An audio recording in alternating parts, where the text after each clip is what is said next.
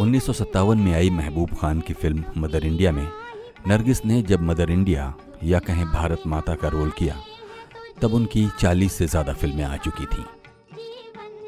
ये फ़िल्म भारत की ओर से ऑस्कर में नॉमिनेट हुई और इसे भारतीय फ़िल्म इतिहास में मील का पत्थर माना जाता है।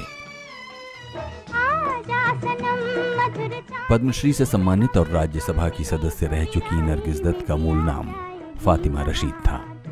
उनका जन्म पहली जून उन्नीस सौ उनतीस को कोलकाता में हुआ था। उनकी माँ जद्दनबाई उस दौर की प्रख्यात संगीतकार और फ़िल्म प्रोड्यूसर थी। है है। अपने 33 साल के फिल्मी सफ़र में नरगिस ने कई यादगार हिट फ़िल्में दी जिनमें उनकी जोड़ी राज कपूर और दिलीप कुमार के साथ खूब जमी।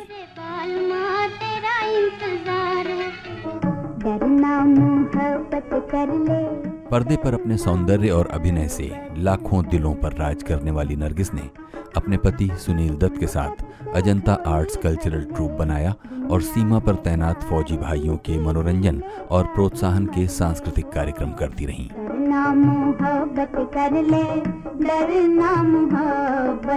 कर स्पैस्टिक बच्चों की बेहतरी के लिए किए गए उनके काम आज भी सराहे जाते हैं।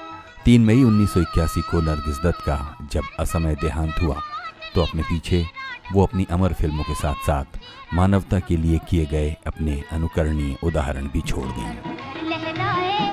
लाल दुपट्टा का मोरा लाल दुपट्टा का और